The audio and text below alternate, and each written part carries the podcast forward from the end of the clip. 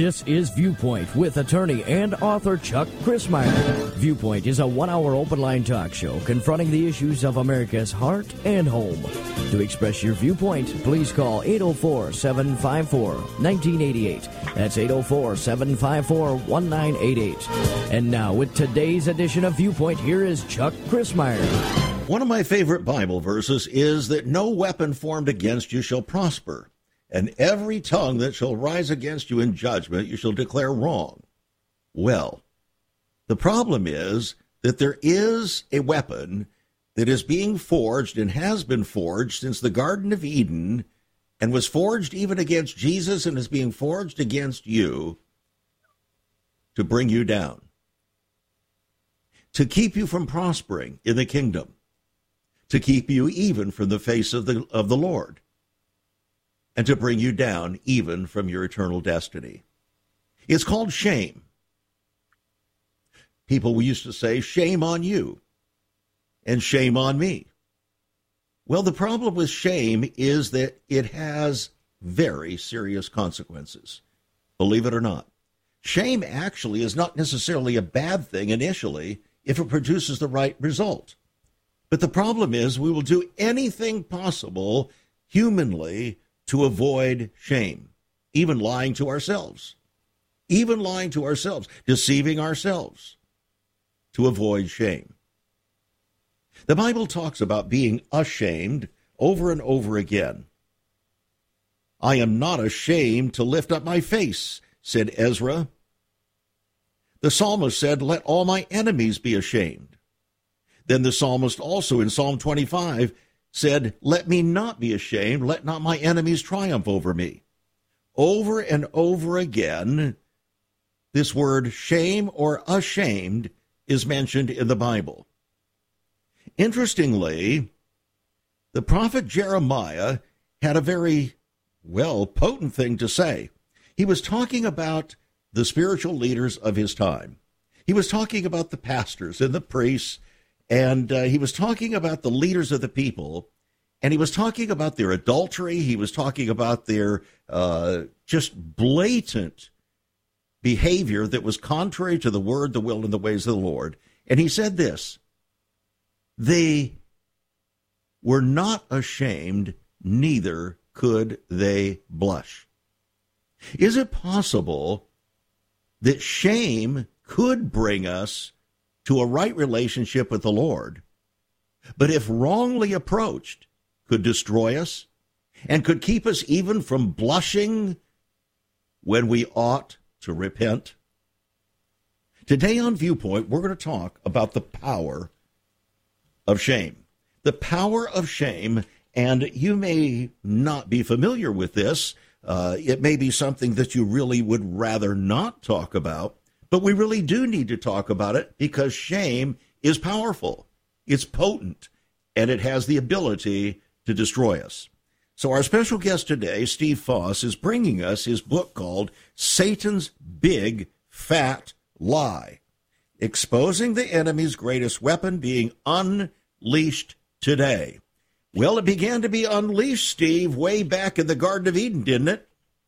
Certainly did and the very uh, first you, manifestation. Yeah, it's the first could, manifestation of sin we see in the garden.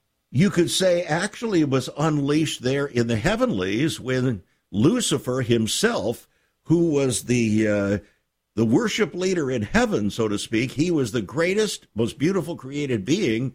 Decided he was going to be like the Most High God, and he was not ashamed to claim that he was equal with God. So being not ashamed is not a good thing either. Correct.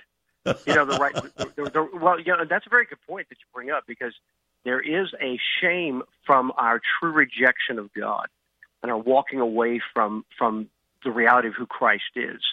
But then there's the curse of shame, which is being used against believers and was even used against Jesus. We'll get there a little bit later, but used against Jesus on the cross. Well, sure. And it's and it's what we're seeing driving the whole cultural revolution that's happening right now. In fact, cancel culture is all driven by shame, isn't it?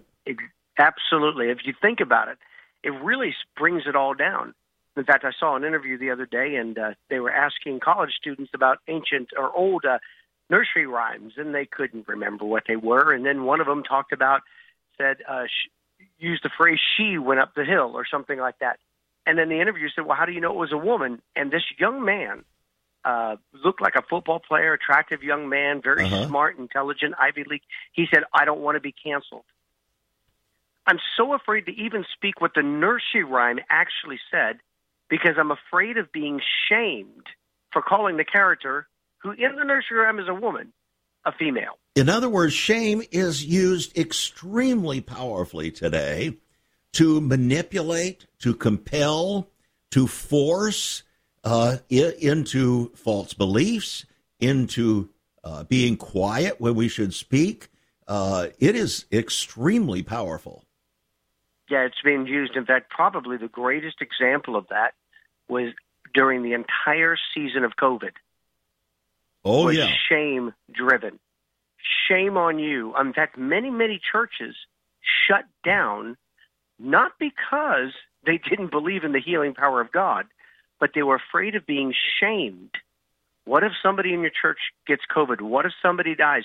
Shame on you. In fact, I'm uh, friends with Dr. Rodney Howard-Browne, who here in Florida got arrested for having church, and he actually had installed $100,000 worth of uh, equipment that cleansed the air. Professionals said his church was cleaner than any ICU unit in the entire United States. But another preacher sent in a spy into his service, took pictures at an angle, went to the media, and all of a sudden this shame explosion. The local uh, sheriff arrested him. The national media covered it nonstop. Even though three days later, the governor here in Florida said churches are essential. But the power of shame, shame on you, you got arrested. Shame on you, you don't care, Pastor, about people if you want to have church.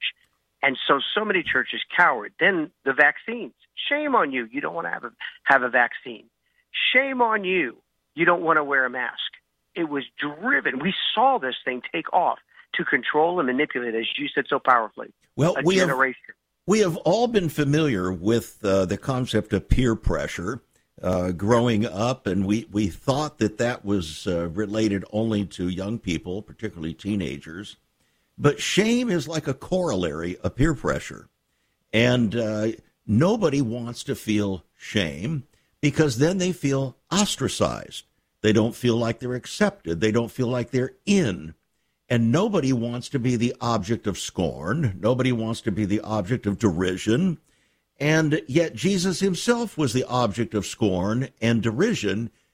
And he said, Now I want you to follow me. Why do you think you should be different than your Lord? On the other hand, Steve, we really do think we should be different than our Lord, don't we? so often we we want all the benefits but not the price. Ah, the benefits without the burden. Uh-huh. In other words, give, give, let me live in the power of the resurrection, but don't uh, require me to carry a cross. Well, here was Jesus looking, and we're supposed to look unto Jesus for the joy that was set before him, who endured the cross, despising the shame. Maybe we should talk about that right out of the book of Hebrews. We'll be right back, friends. The power of shame. Can you relate to what we're talking about yet? Are you under the power of shame? We'll be right back. Once upon a time, children could pray and read their Bibles in school. Divorces were practically unknown, as was child abuse. In our once great America, virginity and chastity were popular virtues and homosexuality was an abomination. So what happened in just one generation? Hi, I'm Chuck Crismier, and I urge you to join me daily on Viewpoint, where we discuss the most challenging issues touching our hearts and homes. Could America's moral slide relate to the fourth commandment? Listen to Viewpoint on this radio station or anytime at saveus.org.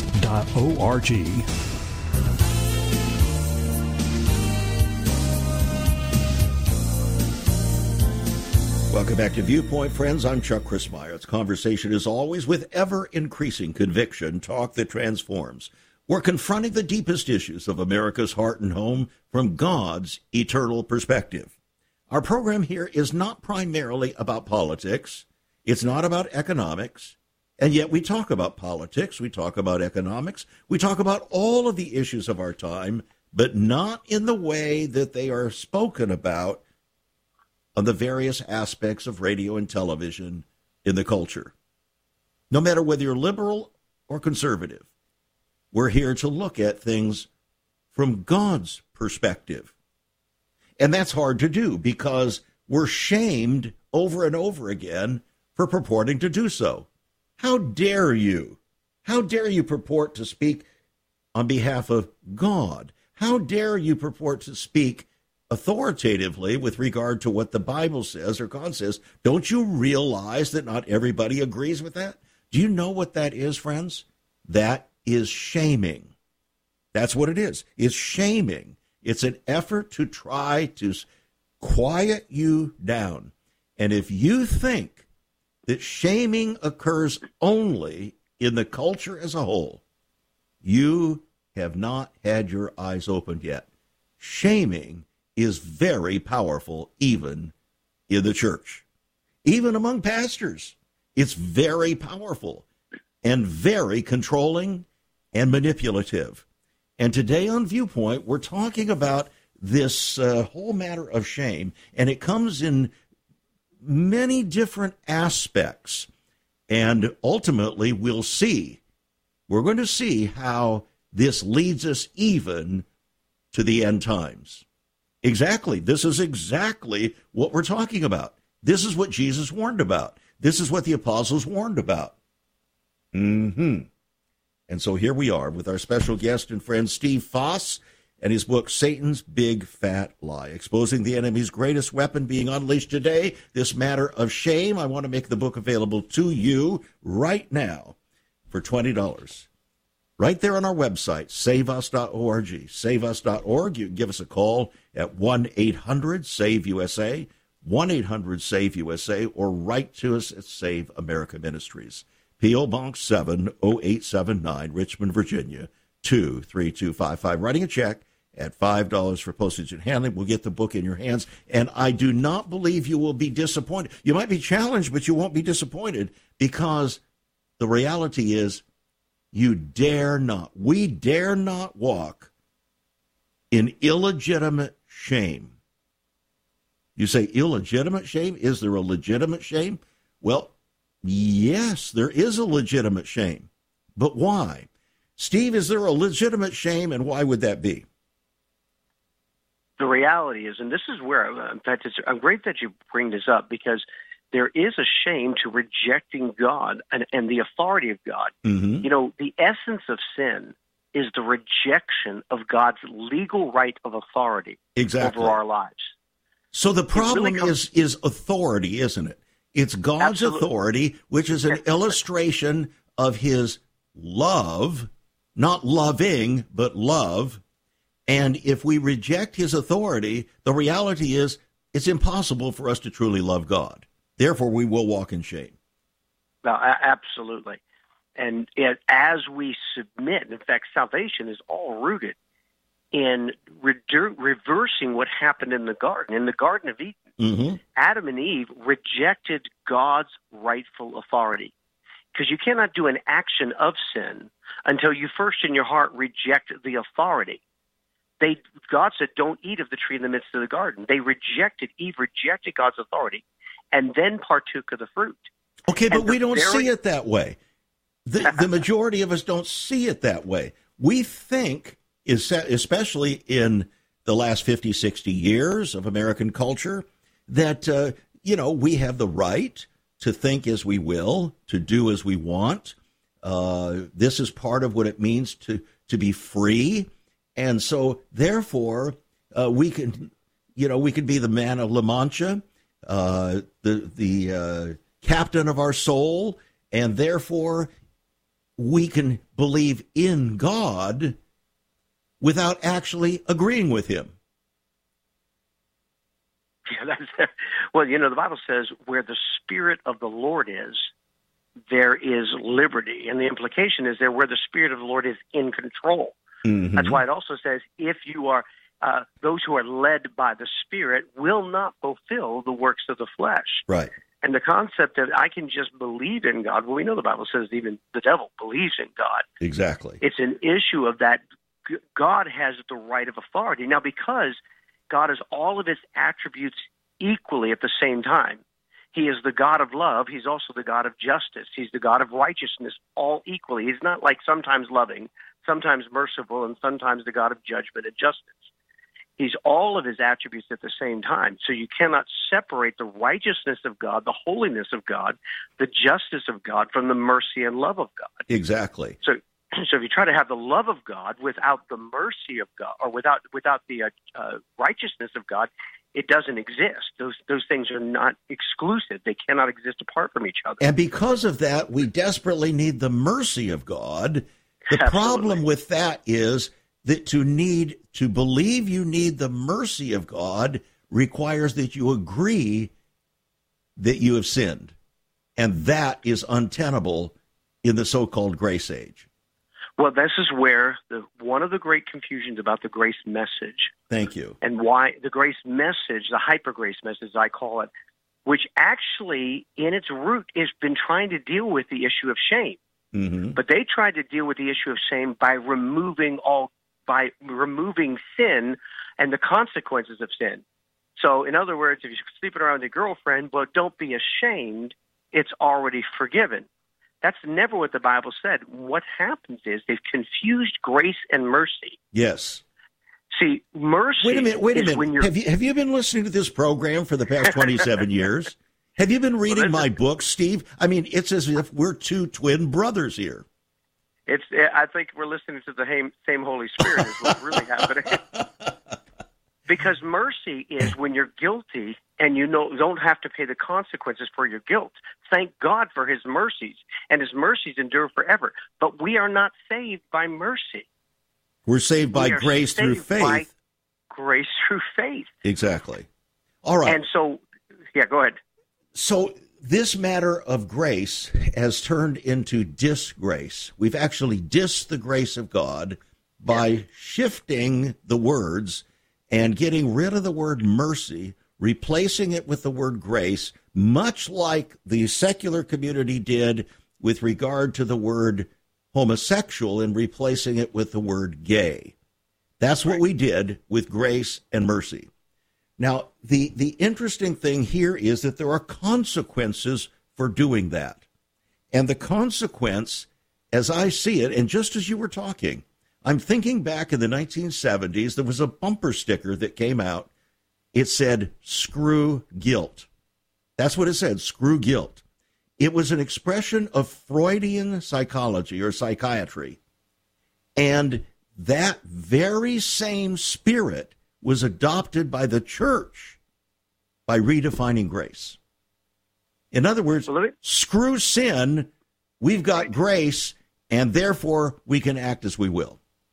You know, in, in, in the book Satan's Big Fat Lie, I start off with a phenomenal vision. I actually had three, this vision over a period of 20 years, three incredible experiences.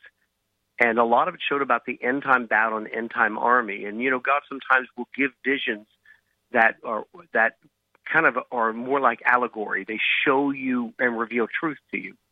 And in the vision, I saw this great end time battle between the army of God and the enemy and the enemy picked up uh, these slingshots full of hot, steamy dung, and they were the works of the flesh, and they threw it at the body of Christ.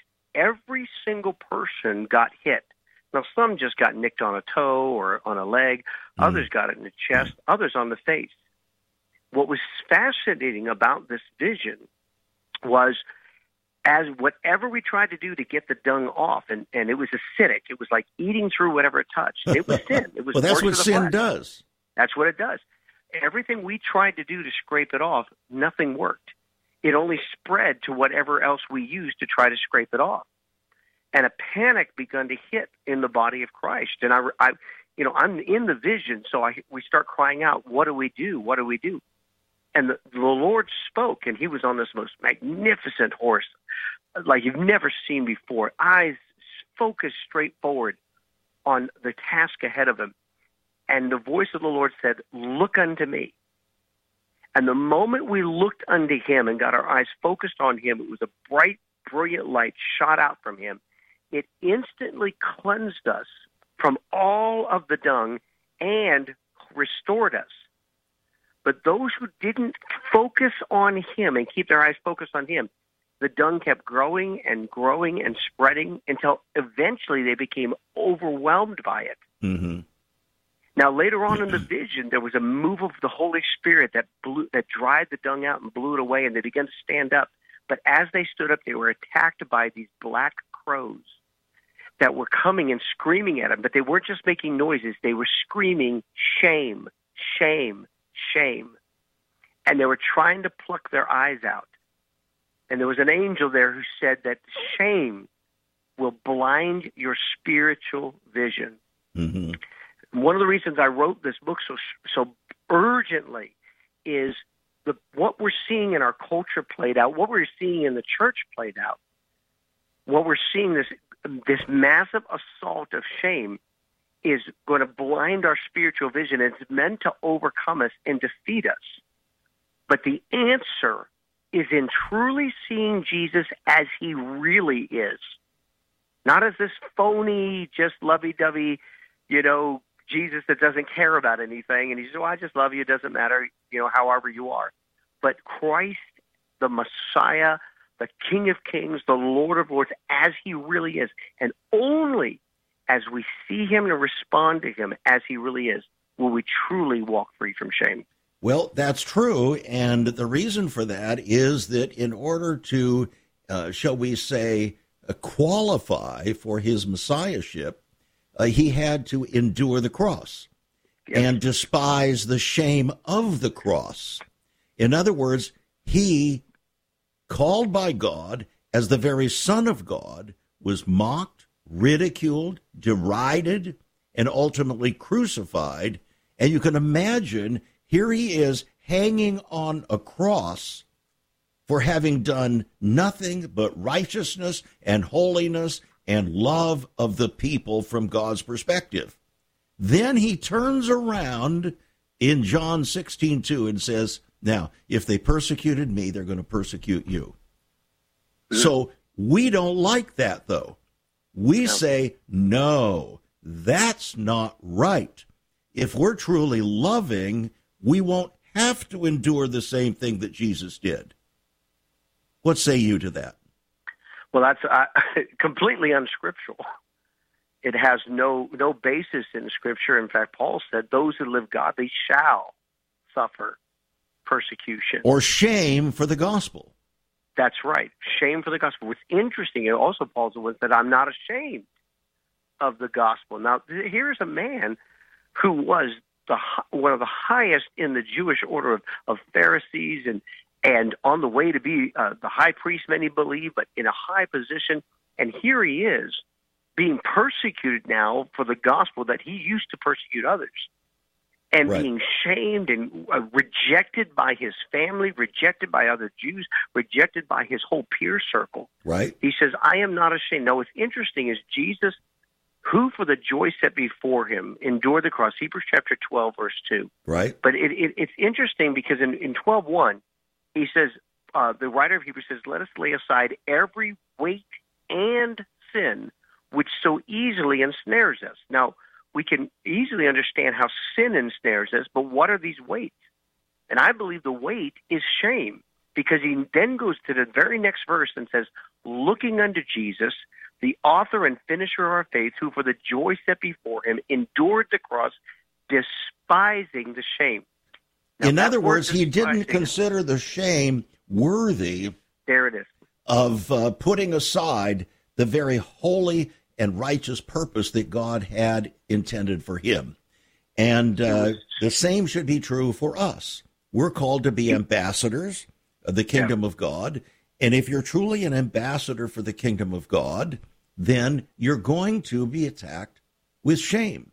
You're going to be increasingly attacked with accusations of shame, persecution. It comes in all kinds of different flavors, but ultimately, as you said, it is the power of shame to destroy, to manipulate, to control. Friends, if you don't want to be controlled by the power of shame, you really want, might want to seriously uh, consider getting a copy of Steve's book, Satan's Big Fat Lie, $20 on our website, saveus.org. There is so much more about Chuck Crismier and Save America Ministries on our website, saveus.org. For example, on the front page are two great videos. First, an interview and discussion of Chuck's book, Out of Egypt. Also, a great TV interview with Chuck regarding his book, Seduction of the Saints. Much more videos, a For Pastors Only section, and also you can view Chuck's weekly teachings. All at his website, saveus.org. That's saveus.org.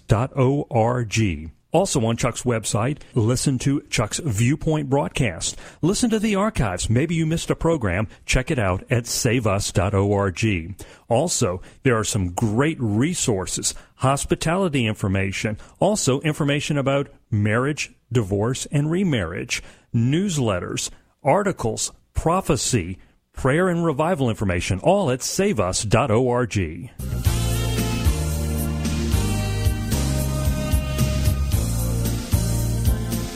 Lamentably, we're more like Adam and Eve, our forebears, than we would care to believe. In fact, we're exactly like them. And we respond the same way they did. And that's why Jesus had to come as the last Adam, because the first Adam messed up and ended up in horrible shame. That's right. So let me ask you a question, my friend out there. You got any fig leaves available? you have any fig leaves available, friend? You know what? That's what Adam and Eve used. So, what fig leaves are you using to cover over your shame? Well, let's suppose that you have been involved in pornography. 70% of professing Christian men claim to be involved in pornography. 30 plus percent of our pastors claim that it's a big problem for them personally. 30 for 34% of Christian women admit to seeking pornography. Any shame in your court about that? Or maybe you're so used to it now you can't even blush. Now that's really serious because now you've moved from shame to a reprobate mind. Can you see how serious this problem is? This is a big deal. And when I first came across Steve Foss's book, Satan's Big Fat Lie, I, I, I, really didn't like the title of the book myself. I really didn't like the title. But when I got into the book, oh my, this book deals with a very, very serious and important issue for all of us. Every one of us. Not just you out there in listener land, but Steve and I, we're human beings just like you are. We put our pants on one leg at a time just like you do. Steve, you've pastored a number of churches, haven't you? Yes, sir. Have you ever felt shame yourself? you know, you you deal with that in so many levels uh, as a pastor. Uh, there's so much pressure to perform. Oh, absolutely. I grew up in a pastor's home for 50 years. I pastored for 35 years myself. And uh, pastors are attacked with this, and shame is being used to manipulate pastors not to speak the truth of the gospel in its whole, in its in its fullness. You know, when if you go to a pastors conference, I'm sure you've been to many. You know, the number one question they ask the other pastors is in just casual, casual conversation. Go ahead. So, how many people are you running? See, they don't even want to know did our souls being saved, our lives being changed. Yeah, it's all uh, about with, the with, numbers, isn't it? And if you don't have the numbers, then you're not succeeding. If you're not in other words, they're shaming you. you. Yes. It just galls me when uh, someone is going to my my producer talks to somebody about bringing them on the program here, and every once in a while the question comes up: Well, how many listeners do you have? It's irrelevant. It's utterly and totally irrelevant. If people had asked that of Jesus, he would have been shamed into silence immediately. Wouldn't he? I mean, after all, by the time his ministry was over, he lost every single one of his followers, including his own disciples. Talk about shame. Yes. This is why we have to learn how the, the strategies of how to truly overcome it. You know, I, I remember we had a uh, our church was actually exploding, doing very well numerically. And so I was getting a bit on the radar nationally, and people were really drawn to us. And we had a, a, a service where the presence of God came in so heavy, such an awe of Him that I never preached. I spent the entire time at the altar weeping. Mm. The altars were filled with people weeping before God. We were so awed by His presence and His holiness, and a lot of conviction, a lot of repentance. I had a very, I won't say who he is, but a very famous man who has 10 church campuses. He got on the phone with me that next week and rebuked me. And he said, Steve, you can't build a great church like that. It makes too many people uncomfortable. See, it was all about building a great night. church. Now, here's the a problem with that. Jesus church. said, I'll build my church, you make yes. disciples. We've decided to build churches and have failed to make disciples, and that's our problem. We're not even ashamed of it. And then even worse crises happen because what happens when the pastor, when the minister faces crises in his life mm-hmm. and in his family? I adopted a young man. Uh, he was actually a legal adult when we adopted him, and the Lord put us on this mission. He was horribly, horrible um, drug addiction background. Mm. Both of his parents were addicts. He was a major drug dealer as a teenager. I mean, he actually owned three drug houses oh at my. 18 years old. I mean, he was it was a bad deal. We brought we brought him into our kind of like the Apostle Paul. He was a murderer. Yeah, we brought him into our home, and he was he was uh, uh, he, he got tremendously delivered. But about four years later, had a horrible tooth infection. They put him on opiates, and he got hooked again. Oh my! And for three and a half years, we walked through the worst heroin and meth addiction. Every bad story you've ever heard, I experienced mm. as pastoring. Now we're known as a church of people getting delivered and saved and healed, and then people are well. If you're so anointed, then why are you having this problem? That's right. Uh huh. And then what other people wanted to do, including leaders, they wanted me just to throw him out. I'm sure they did just because to, it was embarrassing just, to them. It was shaming them. And my son, who had become overcome again with the sin that originally gripped his life, I remember chasing him down on the street. I found him one day, and he was waiting for a drug buddy, and I, I grabbed him and was talking to him. And when his drug buddy showed up, he just said, "I'll see you later, Dad." And all of a sudden God opened my eyes and I, I it's like I saw in the spirit and I saw this friend of his and I saw pure darkness on the outside and pure darkness on the inside. Mm. But when I saw my son, I saw darkness on the outside that he had surrendered himself to, but I saw the glorious blue blue, blue white light on the inside and the Lord spoke to me. He said, "I fight for that which is mine." He had walked away from God. He was away from God, and he believed himself to be what he became trapped in. Mm-hmm. But he had made a confession of Christ. Now, I'm not saying at that moment, should he had he died, he would have made it to heaven.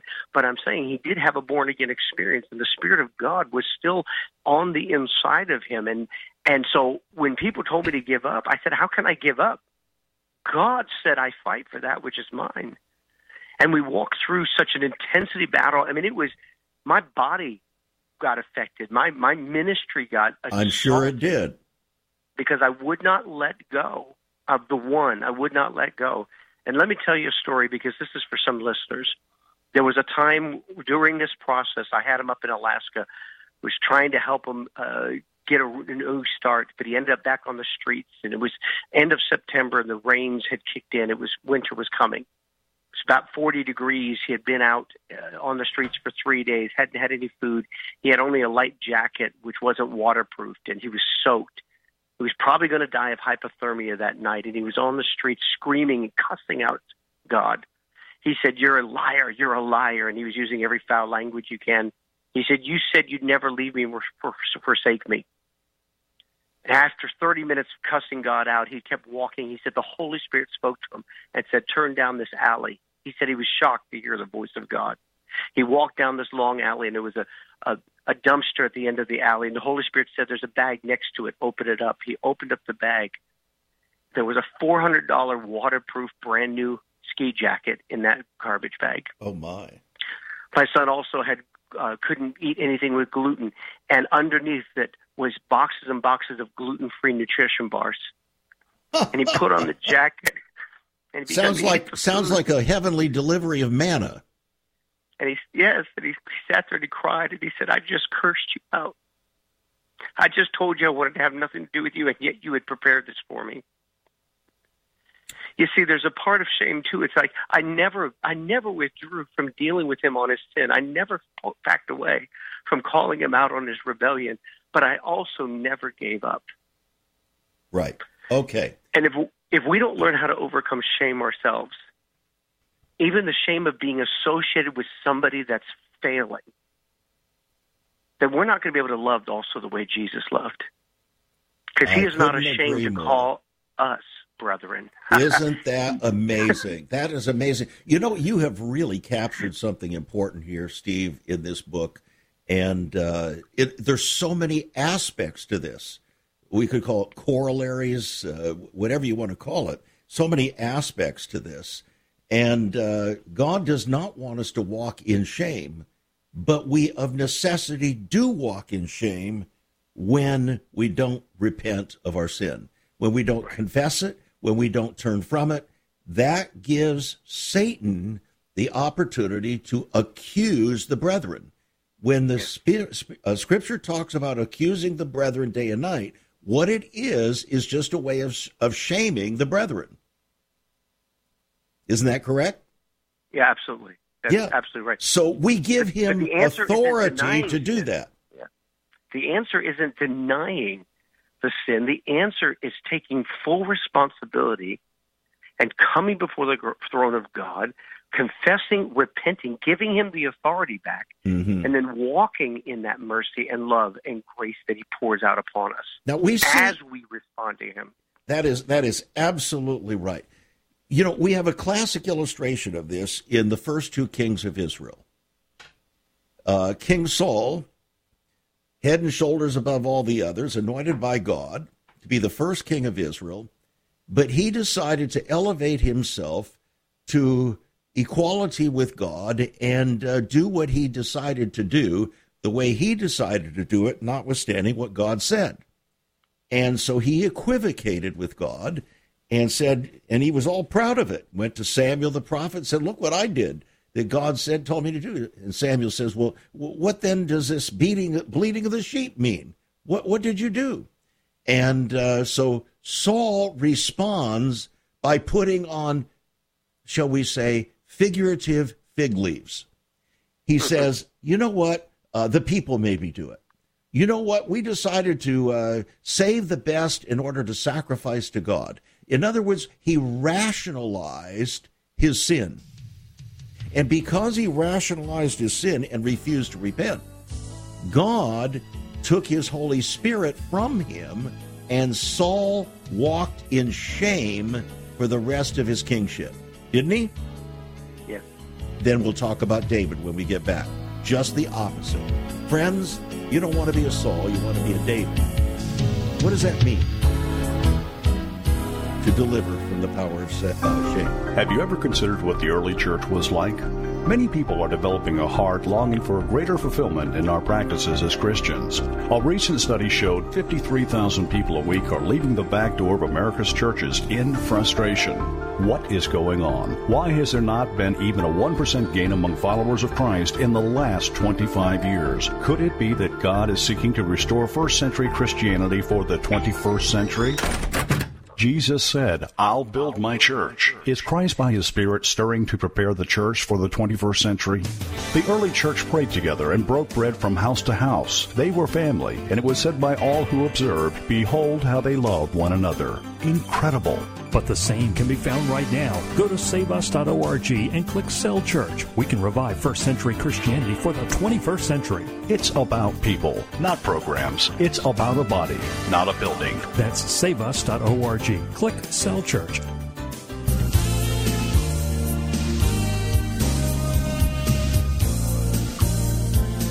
Two kings of Israel. The first two kings, King Saul, left in shame was destroyed in shame before God and the people, so much so that he actually begged the prophet to do him honor and to show up when God himself wouldn't show up. Why? Because Saul refused to humble himself and repent. Just refused. But David, totally different.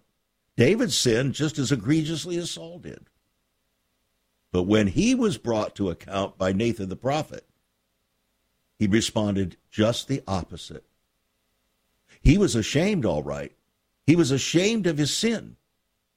But then he said, I have sinned. Yes. I have sinned. And he repented. And because of that, he was restored. He didn't have to put on any fig leaves, did he, Steve? No, you know, the fig leaves, um, the Bible says in Genesis chapter 2 that Adam and Eve were naked yeah. and were not ashamed. ashamed. Exactly. But, the, but in, in Genesis 3 7, the first thing when they saw that they were naked, they were already naked, the Bible says. Exactly. But what they did is they felt shame. So they grabbed fig, tree, fig leaves. Now, this is really interesting because I was just recently speaking with um, uh, archaeological experts and scholars in Jerusalem, and, and and they believe that it's very likely the tree of the knowledge of good and evil was a fig tree. Hmm. And in fact, when Jesus cursed the fig tree and said, "No man eat fruit of here you from here on out," it wasn't just that fig tree, and he wasn't just showing a, a message on faith. He was saying, "In me, you people will no longer look to the tree of the knowledge of good and evil and eat from that tree. It's very likely Adam and Eve took leaves from that tree, the tree of wisdom, of the tree of the knowledge of good and evil, man's wisdom, yeah. and use that to try to cover their own sin. Well, exa- well, that's exactly. Uh, it's a figurative expression of what humankind does. We've watched it from coast to coast in the churches. Uh, it's just part of the human propensity, isn't it? We yeah, either we, repent, use... we either confess our sin and turn from it, or we don't. If we don't, we walk not in conviction of the Holy Spirit, but in condemnation by Satan himself. We Which bring it on ourselves. Absolutely. You know, and the difference between conviction and condemnation, when it's conviction, there's a clear answer of what to do. Repent turn look unto Jesus, turn mm-hmm. unto him. Condemnation, no matter how many times you say you're sorry, it just keeps beating you down, beating you down. That's that's when you know it's the spirit of shame. It's the curse of shame. All right. So somebody is going to come up and say, quote uh, Romans chapter 8, for there's now no condemnation to them that are in Christ Jesus. But the problem is with that is it requires that you be walking in the spirit and not in the flesh. So if you're walking in the in the spirit, there's no condemnation because you are responding to the conviction of the Holy Spirit. You're confessing your sin, you're turning from it, therefore there's no condemnation and no shame. But if you refuse to walk in the Holy Spirit, if you decide that you're going to continue to frolic and fornicate, if you decide you're going to continue to engage in your pornography, if you decide you're going to continue to cheat on your income taxes, or whatever it is, then you are going to walk in shame and be subject to condemnation, even though you claim to be a believer, right? Absolutely. You know, and you were talking about David in Psalm 34, which was from the cave of Adullam uh, Dave, David, there's so many powerful things in here. He talks about the humble shall hear of it. So he's speaking from an attitude of humility. Verse 4, he says, I sought the Lord, and he heard me. Now, that may seem generic, but you have to know throughout all Scripture, God said repeatedly, if you do not repent, if you keep doing your own way, I will not hear you. Oh, so, no, wait a minute. That isn't taught these days. that you know, major parts of the Bible are not taught. People say, well, my pastor preaches the Bible. My pastor preaches the Word. Yes, but not all of it. And there's the problem. You see, one of the reasons he doesn't preach the whole Word is because he's ashamed of doing so, because he's afraid that you will not respond favorably. So he's ashamed yeah. of the gospel. Right. Absolutely. We don't want to lay that out. So he said, I sought the Lord and he heard me and delivered me from all my fears. Well, there's no deliverance from fear, true deliverance from fear. In fact, the whole, again, the whole culture, cancel culture, and uh, the p- pandemic, the fear of shame, Yeah. the fear of dying, but the fear of shame is what drove so much of it. But then he says this they looked to him and were became radiant, and their faces were not ashamed. Mm. Now, in the line of what you've been saying, we got to put all the word together. Yeah. Without holiness, no man shall see the Lord. So the inference there, the implication very strong. Without a repentant life that comes into alignment with God, with agreement with Him, you won't see Him. It's only as you see Him that you become like Him, that you become radiant, and that He delivers you from all your shame. All right. Now, I am convinced, Steve, that we are on the near edge of the second coming. Yes. We don't know the day or the hour, but I think all of the evidence, and I'm a, a former trial attorney for 20 years, the evidence is so manifest that we need to take this seriously. And if that is true, you are saying that shame is one of the key factors that is going to drive and is driving the move to the New World Order and even the Antichrist. It, it is, I would say, it is the single largest weapon the enemy is and will use in ever increasing measure Mm-hmm. to manipulate, to threaten, uh, and to get us off course. And we've uh, made ourselves vulnerable in the church. Two great, two main errors in the church have made ourselves vulnerable. Number one, we've been hitting it all hour long with the wrong grace message. Instead of confronting sin, because the only deliverance from it is in repentance. Right. The second thing is there's hardly any teaching when you go into, again, many of the churches, they don't talk about the second coming of Christ. We are not being, we're not focused on who Jesus really is. You know, you think about this. And all the times that Christ appeared to people or the God appeared to people in the Bible, is there one time that anybody saw God and went, oh, isn't he lovely? No. Every time they, they fell to their knees as though dead, they cried out, Depart from me, I'm an evil man. They cried, Holy, holy, holy.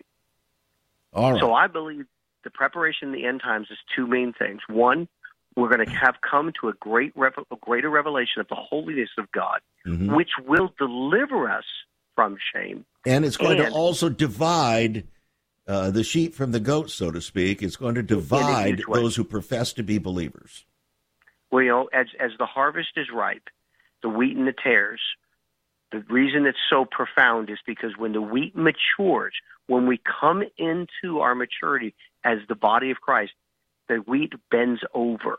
It humbles itself, Mm. and the tares become very clear. They're standing up straight and tall. Wow. Okay. Well, there's an insight. Uh, I hadn't heard that particular insight. That's great.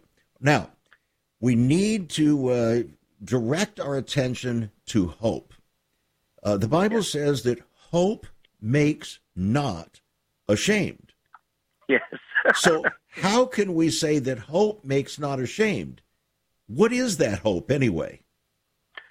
Well, you know, I believe the entire focus in what you've just begun to hit on is the hope. You know, uh, in Ephesians, he says, put on hope, you know, a helmet. It's the hope, the helmet of salvation. But it says later on in scriptures, uh, in Thessalonians, it calls it the, the hope of salvation. Right? That salvation is not our being born again. It includes it, but that's not what he's focused on. That word salvation speaks of the second coming of Christ. It is as we're focused on his return, on that he's coming back, and this is what we don't talk about much. He's coming back here to mm-hmm. rule and reign here Right. for a thousand years. I tell people, stop. You keep talking about your bucket list, want to see the Grand Canyon. You'll have plenty of time. Jesus is coming back here. And we who are his bride. We are going to rule and reign with him here. And James says, those that have this hope purify themselves. It's amazing what we will be able to go through when we're so filled with the hope. No matter how crazy the government goes, no matter how crazy woke cor- corporations go, no matter how much pressure's out there, we know Jesus is coming back He's going to take over all the kings of, kingdoms of the earth. He's going to establish righteousness in the earth, and we will stand by his side, in, ruling and reigning with him. In spite of all of the efforts of the culture, the politicians, the pontificators, the prime ministers, the popes, and even priests and pastors to manipulate and to make us ashamed in order to control and get us to do what they want us to do, if we will press on in hope, yeah. we will not be ashamed in the end times. All right, here's what the uh, first John, the beloved disciple, said.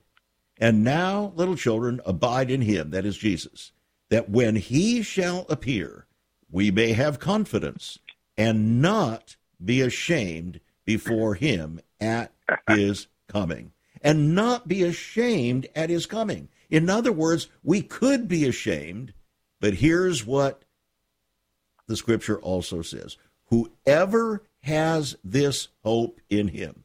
Again, 1 John chapter 3 verses 2 to 3. Whoever has that hope in him will purify himself even as Christ is pure. Now, that's the issue, isn't it? Because otherwise, you're going to put on a fig leaf and you will be ashamed in the evil day. You will be ashamed at the coming of Christ. When you stand before him, you will be ashamed unless you're walking in humility and confessing your sin as the Holy Spirit brings it to your heart and to your mind. And isn't it wonderful, Steve, that if we will confess our sin and turn from it, he is faithful and just to forgive our sin and cleanse us from all unrighteousness so we don't have to put on a fig leaf in his presence. Amen. I couldn't say it better. Wow. You know what? you have just brought up just such a wonderful, wonderful uh, subject here. Uh, the Apostle Peter talks about this also. He said, if you're reproached for the name of Christ, you're blessed. Yeah. And if anyone suffers as a Christian, don't let you shouldn't be ashamed, but glorify God for that. But he said, don't let anybody be reproached for your own sin, your own bad attitude, your own uh, rebellion, your own uh, dissing of what God says. You're not going to get any credit for that. You will walk in shame. Yeah, that uh, you know, it, you're summarizing it so well, but there's so much, so much of the depth of understanding how we can walk free. We're going to walk free, and the world and the, the, the manipulation will have no power over those who learn to be like Jesus, despising the shame. There it is. They will overcome and they will fulfill their destiny. We could call it no more fig leaves, right? yes, sir. All right, friends. Steve Foss, our special guest today, exposing the enemy's greatest weapon being unleashed today. And uh, I think you can understand why he would say that. Your gift of $20 or more to Save America Ministries is going to put this tremendous book in your hands. And uh, I hope you'll get it. I hope you'll tell your friends about this program. Uh, Tell your friends, Romans and countrymen, about it. Get the message out and uh, get a copy of the book. It's on our website, saveus.org. Saveus.org. Call us 1 800 SAVE USA. Write to us and become a partner, friends. Today is the day of salvation. Let's get the message out. God bless and be a blessing. You've been listening to Viewpoint with Chuck Crismier. Viewpoint is supported by the faithful gifts of our listeners. Let me urge you to become a partner with Chuck as a voice to the church declaring vision for the nation. Join us again next time on Viewpoint as we confront the issues of America's heart and home.